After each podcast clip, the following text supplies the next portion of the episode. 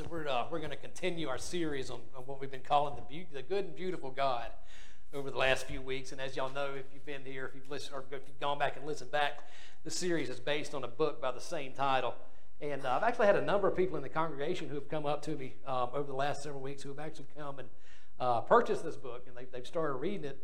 And uh, they have kind of relayed to me what a wonderful experience and, and what, a, what an eye opener it's been to a good number of them. And, uh, and that's great. That's wonderful news to you. I'm glad that uh, God's speaking to you through that, through that book and hopefully uh, through these sermons as well. It's the same experience that I had uh, uh, regarding some things that I learned about God when I first picked up this book a number of years ago. It just helped me so much to influence my understanding of who God was, who God is, and what God is and uh, it really served and continues to serve as a, as a major influence on my relationship with God and, and my relationship with others. And uh, as we've talked about, um, my understanding, and hopefully, when, it, when hopefully as we go through this together, uh, your understanding as well of how we are formed spiritually, uh, how we grow, and how we mature towards Christ likeness. So, kind of as we talked about the last few weeks, uh, one of the basic premises of this whole series is to learn to understand the true nature and the true character of God. And when we're able to do this, like I mentioned, what we're going to find out is that our relationships with God and our relationships with others are going to be greatly increased. Uh, they're going to be more intimate. They're going to be more loving. They're going to be more trusting, which is what we're going to talk about today, in nature. And again, learning who and what God is truly in character is going to free us to be able to submit to God, to the Holy Spirit, to allow him to do whatever it is He wants to do in us, to grow us into people that resemble Jesus in our thoughts, in our words, and in our actions. So, in order to be able to do this, what we have also talked about is that we have to unlearn a lot of what we have learned in our lifetime about falsities regarding the character of God. We have to unlearn these false things that we may have come to believe about God. Maybe we've learned these things. Maybe we've come to believe these things through our own life experiences. Maybe we've come to learn these things, to believe these things even in the church, maybe from even behind the pulpit. And we've been referring to these things, these ideas, as false narratives or false stories, basically, false beliefs about God and about God's nature that have been so deeply ingrained into our minds and into our hearts that they just greatly, or greatly, I really can't really can't overemphasize how negatively these things can hinder our relationships with God, with others, and how they hinder our spiritual growth. So we've talked about a little bit how to overcome these things. We look to Jesus. We look to Christ and we learn from him about who God is, what God is, how God thinks, how God acts, how God views us, his creation. We look to Christ and we replace these false ideas, these false beliefs, these false narratives that we tell ourselves with actual true narratives that are either modeled by Christ or taught by Christ or both. And you can find them throughout the Gospels. So far, we looked at a couple of things. I feel like this is really, really hot, Chad. I'm going to turn this one off. Okay. Better? Is that better, y'all? Um, so we looked at a couple things so far in, in exploring these ideas. First of all, we talked about the false belief that a lot of us have that we grow spiritually or that we grow more into Christ's likeness by quote unquote trying harder, or that we grow spiritually by telling ourselves that we're going to do better, or we grow spiritually by sheer willpower. And we talked about why those ideas are false and why they never work. As a matter of fact, the vast majority of the time, if we're trying to grow spiritually, or if we think we're going to grow spiritually, through our willpower or because we're going to quote unquote try harder, what happens is that leads the vast majority of the time to self defeat, into frustration in our spiritual lives. Instead, Christ points us in a different manner. He points us in a different way of growth. He points us into what I have referred to and what, a book, what our book refers to as the idea of indirection. Other words, we don't grow spiritually by directly confronting and, and directly take, taking on these, these, these avenues, these areas where we need to grow through our willpower. We take them on and we are influenced through indirect means in life. Those indirect means that influence us the most. Two of those that I talked about the most, I think the first one is the most important, and that is simply how we are influenced by our spiritual practices frequency in particular of our spiritual practices. I told you guys, If you come to church one hour on a Sunday every week, that's wonderful. That's great. But if that's all that you're, all that you're, all, if that is the, if that is the, um, all you do, insofar as anything spiritual, you're probably not going to grow very much. I think my sermons are okay, but they're not going to grow you. It takes effort. It's just like anything, anything else, anything else in the world that we do. The more you put into it, the more you're going to get out, out of it. Now, that's just simple, pragmatic, practical advice. We grow spiritually through our spiritual practices. And that is one thing that I love about the Methodist Church is we have a history of emphasizing these things. We call them the means of grace. Um, and I, y'all, y'all have heard me use that, that, that term before. Uh, that's, what, that's, what we have, that's what our tradition has historically referred to these things. It's, it's everything that we do. It's, it's, our, it's our scripture study, it's our it's our uh, prayer time, it's our meditation on Scripture, it's our Scripture study. It is partly joining together as a community for worship. All of those things. Fasting, there's dozens, if not hundreds, of historical spiritual practices that we, that we engage in to grow closer to God and to allow that's the word, not that we're forcing it. We can't force it, we can't make ourselves become these things. It is about using those avenues that God has provided for us the prayer, the scripture study, etc., etc., etc allowing the Holy Spirit to work through those means to influence us and allowing Him to grow us from the inside out. That's the biggest, that is the biggest influence in our spiritual life, hands down. Second one I would say are the people that we hang around. We are influenced and will become like the people that we hang around. That's why we stress community so much in the church because that's what we are. This is our number one community. It's not out there. The local church is your number one family, folks, with the exception of the folks that you live under the same roof with. Who you are around are going to influence you, and vice versa. You're going to influence the people that are around you. So important. So that's how we grow spiritually. That, and that was just a couple of, couple of examples. It's not about trying harder, it's about simply allowing God to do what He already wants to do in us. Last week we talked about the false narrative that God is an angry God. I told you guys that that was the God that I was taught when I was growing up. That God really was a God to fear. And you weren't taught, to, I understand the Bible says, you know, the fear of God is, is uh, help me out here. The fear of God is the, uh, is the what? There you go. Thank you, Kevin. I forgot, I forgot it myself. Beginning of, the fear of God is the beginning of wisdom. I realize it says that, but the fear that I was taught about God was not a fear that was based in the idea of reverence. It wasn't an idea that was based in the idea uh, on the idea or the understanding of, uh, of, of, having a relationship or, or, of a God that loved me or a God uh, that I was to honor. It was based on the idea that God was mad at me and he was just waiting for me to mess up. That was his nature. That's what he did. That's the God of my understanding when I was a kid. I'm sure many of y'all had similar experiences. So we contrasted this belief, this belief of an angry God, a, a God who is angry and mad at us by nature we contrasted that belief with a passage that I shared to you out of the book of Exodus. And this, is a, this occurs during a conversation actually between Moses and God. And these are the words of God explaining who he is, what he is. In no uncertain terms, he, decides, he describes himself as a God of compassion, as a God of graciousness, as a God who is slow to anger, who is abounding in love, who is abounding in faithfulness, who maintains love to thousands, and who is a forgiving God. We also contrasted this false belief about an angry God with the person and the character of Jesus. And I can't say that enough. Jesus and God are not separate. The personalities, the character, the nature of God and Jesus are not separate. In other words, you can't have a, a Jesus that looks a certain way over here and a God that looks a certain way over here. Why? Because they are one in the same being Father, Son, and Holy Spirit. It's, it's, it's, it's what we call the Trinity. Three persons in one. So you can't have different personality qualities.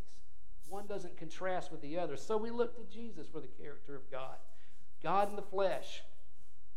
I gave you guys multiple accounts, several accounts in the Gospels where, where, where Christ talks about God showering his people, showering his creation with blessings, good people and bad people. We learn that through Christ that God is in fact not mad at us, that God is not malicious, that God is not looking at us from a distance waiting for our next mishap so he can deliver his choice of punishment. The God that's revealed in Scripture, the God that's revealed in the person and the teachings of Christ is good. That's God's essence. It's who and what He is, it's what He does. God is the ultimate expression of love. Today we're going to talk about God's trustworthiness. Real quick, this is your scripture reference from today. It comes out of the book of Proverbs. It's two little verses. Most of y'all have probably heard them time and time again, but it's just always serves as a great reminder. Proverbs 3, 5, and 6 says, Trust in the Lord with all of your heart. Lean not on your own understanding. In all your ways, submit to Him, and He will make your path straight. A word of God for the people of God. The author of our book, this is so good. The author of our book here starts off his chapter on the trustworthiness of God um, with a story that he tells about a telephone call that he received one time uh, from a person from a young man who had, who had attended one of his talks. And I, I want to read that to you because I, reading it out loud to you would, would do a much better job than me trying to remember the specifics of it. But anyway, this is how he starts off this chapter on the trustworthiness of God. Again, it's he gets this telephone call from a guy, from a young man. He describes him as a young man who had attended one of his uh, one of his sessions or one of his teachings or, or sermons or something. And he says this. This is so good. He says the young man called because he could not start his car. There was nothing wrong with the car, he was the problem. And he starts it off like this He says, uh, when he's talking to me, he, he called and he says this He says, Dr. Smith, I need to know if what you said about God is true. Author replies, What are you referring to? He says, You said that God is entirely good and loving and trustworthy and out for our, out for our good. Are you sure about this? Are you sure that I can trust God? Yes, I'm certain. Why do you ask? Because I haven't been able to drive my car for the past few days. Why, I asked. Because I'm afraid that I might have some bad or evil or lustful thought in my head, and in the next instant I might die in a car crash. I am sure that God will send me straight to hell because I won't have time to repent. This is what this guy had been taught about the nature and character of God. After that, we talked for a while. I probed to find out what kind of stories he had heard about God while growing up.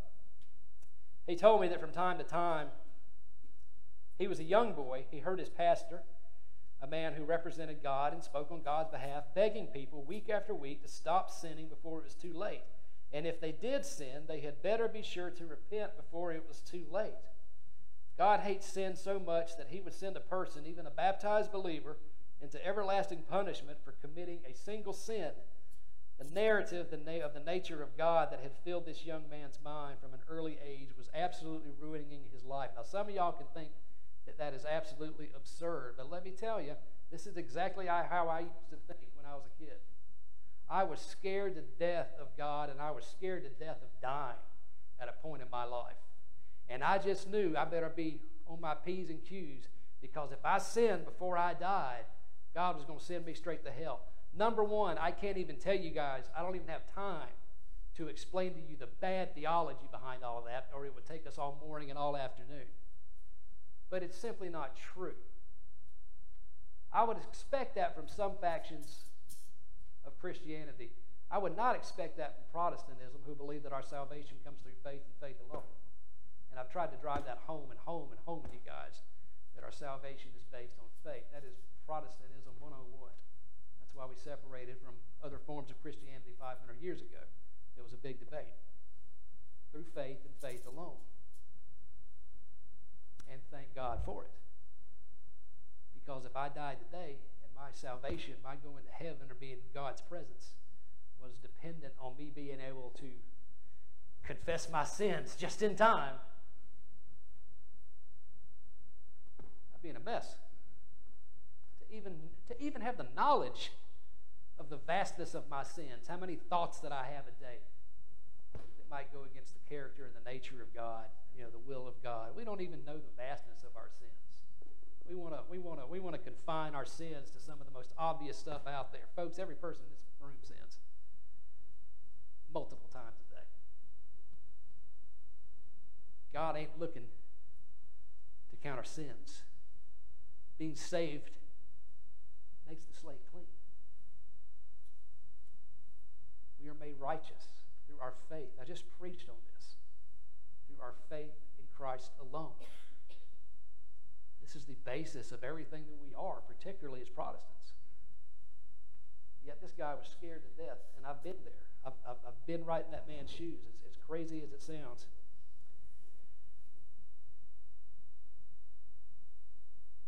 So, what does it mean to trust God? What does it mean to trust in general? I think the author gives a great, concise definition of that. He says to trust someone is to believe that he or she has your best interest in mind. To trust someone is to believe that he or she has your best interest in mind, that that person will protect you from harm, and that that person is reliable. Do y'all believe this about God in every circumstance?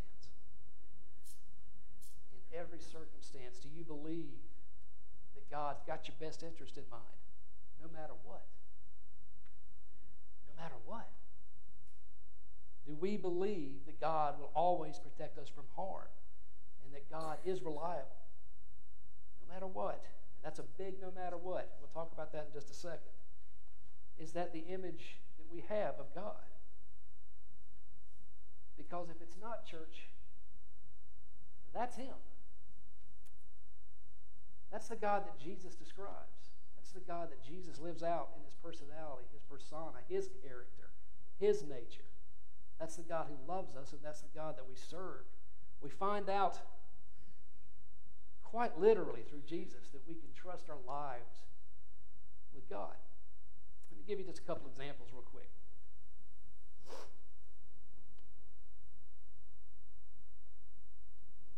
Of where Jesus does this and how Jesus does this. First and foremost, Jesus reveals an enormous amount of information an enormous amount of information about God's character and about God's trustworthiness through just one word Abba. Abba. Y'all have heard me talk a little bit about this before. I want y'all to think back to the night before Christ died, when he's in the garden and, uh, and, he's, and he's praying, pouring his heart out to God when he addresses God in that prayer, he refers to him as the Aramaic word Abba. Your, your Bible may not say that. It may, say, it may actually say Father. The original Aramaic is the word Abba. You say, what's that mean? That's, why is that such a big deal? Because Abba refers to how Christ related to God. It refers to the fact that Jesus knew a lot, knew something about him. He knew, he knew without a doubt about God's character and about his nature. You see, Abba is a term, I've told you before, of deep, deep, deep intimacy. More than that, sometimes, sometimes you, uh, you may you probably have heard me say this, or you've heard some, somebody else say that uh, one of the one of the closer, I wouldn't even say closest, but one of the closer terms uh, in the English language today that you might want to think of when, you, when, when we're talking about the word Abba is the word daddy, uh, because it's such a personal, intimate term. But even that doesn't doesn't doesn't do it the full justice of what this word, this word, this this uh, this name means.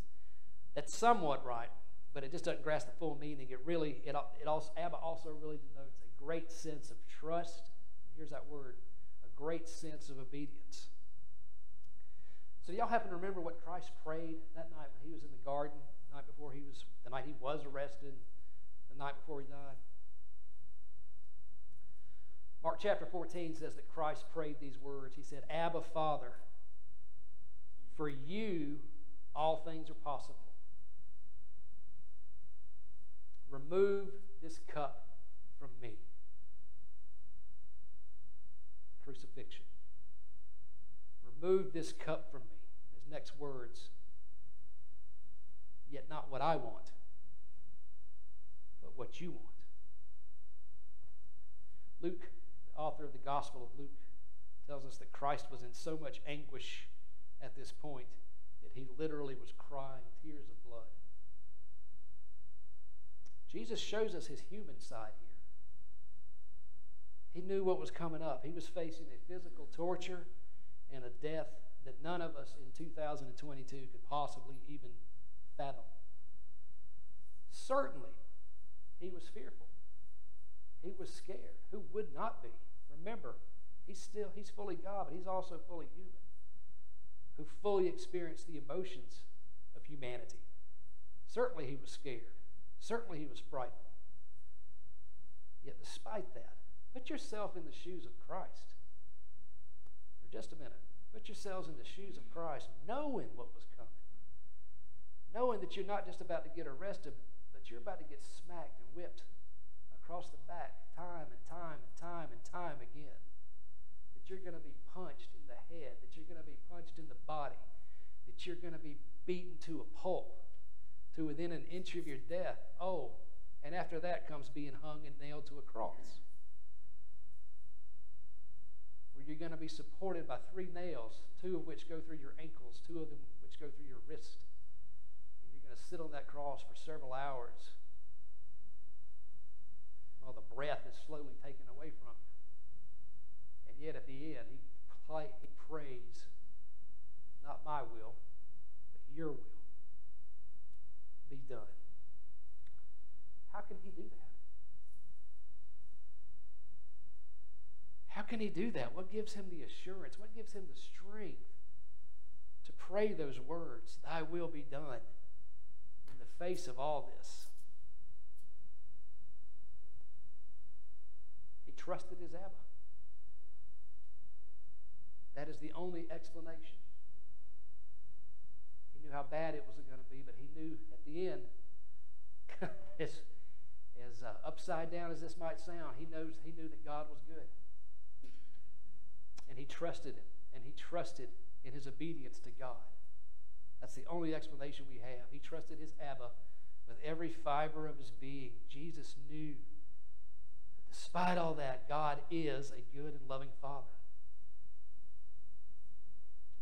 who is so good that we can obey him no matter what. Kevin, we are talking about obedience. You were talking about obedience for the service. That we can obey him no matter what matter when it's uncomfortable, for the love of God to the point of allowing ourselves to be hung on a cross. That's how much Jesus trusted his Father.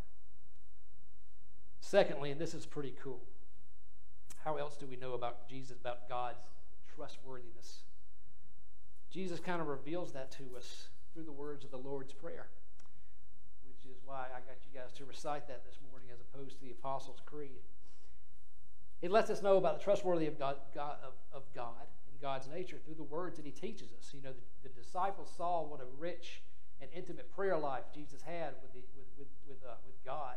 And they asked him, How do we pray? And that's what he taught them. He taught them the words that we know today as the Lord's Prayer Our Father in heaven, hallowed be thy name. Thy kingdom come, thy will be done on earth as it is in heaven. Give us today our daily bread. Forgive us our sins or our trespasses as we forgive those who trespass against us. Lead us not in temptation, but deliver us from evil. For the kingdom, the power, and the glory are yours now and forever. Amen. You know, there's a lot that we can talk about the Lord's Prayer, and I think I actually went through it at one point. Um, but there's so much depth, there's so much richness. And you have to believe that Jesus taught these specific words for a reason. You have to believe there's probably multiple reasons, but I don't think that he just he just shot from the hip here. I think that he understood exactly what he was teaching us when he said to pray these things for a multitude of reasons. Let me give you a few of them though that go back to the idea of who God is and how and why we can trust him. First of all, let's just let's just go through the words. I should have gotten a slide for this, but just help just remember along with me. Our Father in heaven. First thing that we notice again is that we see God, we see Christ addressing God as Abba. We see him dressing God as Father, which already denotes a closeness and a certain level of trust. Also, though, this in heaven part is vital. This in heaven part is very important to us. It's not something we in the 20th century American culture would, would, would really think a whole lot of, but we have to go back 2,000 years to the culture of Jesus and the Jewish culture in which he was raised and how they understood what Christ was teaching here. Y'all probably have never heard this before. This heaven, this in heaven part, our Father in heaven. Why is it so important? Because in Jewish culture, heaven did not refer to a place that was far, far, far away. Heaven actually referred to the surrounding atmosphere. Heaven was literally in the air that we breathed, so to speak. Y'all remember when Jesus was baptized? What happened? The heavens opened up. The heavens were not far away, the heavens were right there, right there present with them, just as God is today. Intimate, Father, Abba, fully present, not in some far off, distant place, fully with us at all times. Hallowed be thy name. That word hallowed means holy. Christ teaches us that God is holy. Folks, being holy is all about being pure. It's all about purity. Particularly, it's all in our, in our, as far as we're concerned, it's all about purity of thought. It's about purity in our actions, purity in our intentions, purity in our motives, our motivations. God is absolutely holy. He is pure in all of these. He's pure in his intentions. He is pure in his motives, his motivations. He is pure in his actions, his thoughts. He cannot be otherwise. Otherwise, he is not God. What does that mean for us? Well, it, stood, it should be pretty obvious, but it, you know, sometimes I don't even think about how, how cool this is and how big of an idea this is. God cannot participate in sin or evil. And this applies to his relationship with us, his creation. God is good. He cannot relate to us, and he cannot treat us through impure or sinful motives or intentions. He is 100% good. We may not be able to explain that all the time, but it's a fact. God isn't us. God is incapable of sin. Everything that he does, everything that he thinks is pure. Your kingdom come, your will be done. God is king and God is all powerful. He's God, he is all powerful over the earth and he is all powerful in the heavens. Now, nothing that I've said to you thus far really points specifically toward anything that would necessarily lead us to the knowledge of God's trustworthiness or his, or his compassionate nature. But check out the rest of the prayer. Give us this day our daily bread. God provides for us. Not because we ask for it, because He wants to provide for us. Should we ask for provision? Certainly. That's why it's in the Lord's Prayer. God wants to provide for us through all things and in all things. He wants to be our provider. We learned last week that God showers his blessings on who? My gosh, the just and the unjust. In the Gospel of Matthew, you read these words Matthew 26, Jesus says this He says, Look at the birds of the air. They don't sow any crops, they don't reap any crops, they don't store any crops in barns, and yet their heavenly Father feeds them. Are you not much more valuable than they are? God is our provider because He wants to be our provider. Forgive us of our sins or forgive us of our trespasses as we forgive those who trespass against us. This is the one that this is this is the one that just really, really enamors me. Do y'all remember how God, I said a minute ago and then last week, how God described himself in that Exodus passage? He said he was abounding in love and abounding in faithfulness, maintaining love to thousands, and forgives. Allow this to sink in, church. God forgives because God wants to forgive. It's already there. He wants to forgive us. Our author of the book quotes another guy by the name of Richard Foster. Y'all heard me talk about him before, too. Richard Foster said this He said, At the heart of God is the desire to forgive and give. Why do y'all think he sent Jesus in the first place? Why do you think Jesus came to us in the first place? Because he had a desire to be with his people. He had a desire to have his creation reconciled to him. He had a desire to forgive his people. And this was the method that he used. God does not not want to forgive us. He wants to forgive us. That's the God that we serve. Meditate on that for a while, church. Let that sink. And I'm going to tell you what, if you don't get nothing else I say today, get that one. Because that is the nature and the character of God. Let me say it to you one more time in a different way. God loves to forgive even more than we desire to be forgiven.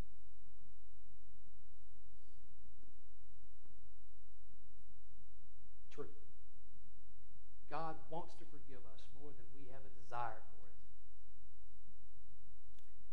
Do not bring us to this time of trial or do not lead us into temptation, but deliver us from evil. God is our protector. He longs to protect us. He rescues us, even though we face trials, even though we do stupid things, even though we make bad choices, even though we have setbacks, hardships, all kind of suffering. God always gets the last word, the last good word. There's nothing, there's nothing that God cannot redeem. God is holy. God is close by us. He is holy. He's powerful caring. He is forgiving. He is our protector. What an incredibly strong image of the good and beautiful God that Jesus lays out for us in that prayer. What a strong image it is to know what God looks like, that God is, is our Father, as our Father. Kevin, y'all can come up, brother.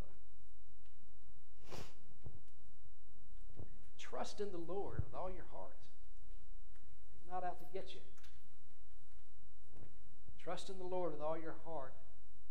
Lean not on your own understanding. My ways are not your ways, says the Lord. In all of your ways, submit to Him, and He will make your path straight. Abba, Father, God, we thank you so much for how you have revealed yourself through Christ Jesus. God, help us to push back on these ideas that we, that, we, that we can't trust you in all circumstances. Those fleeting thoughts that we have. Help us, God, to flee and to push back from the ideas that you are anything short of good and beautiful, and that you have anything less than our perfect good in mind and in store for us, no matter what. In the name of Christ our Lord, we pray. Amen.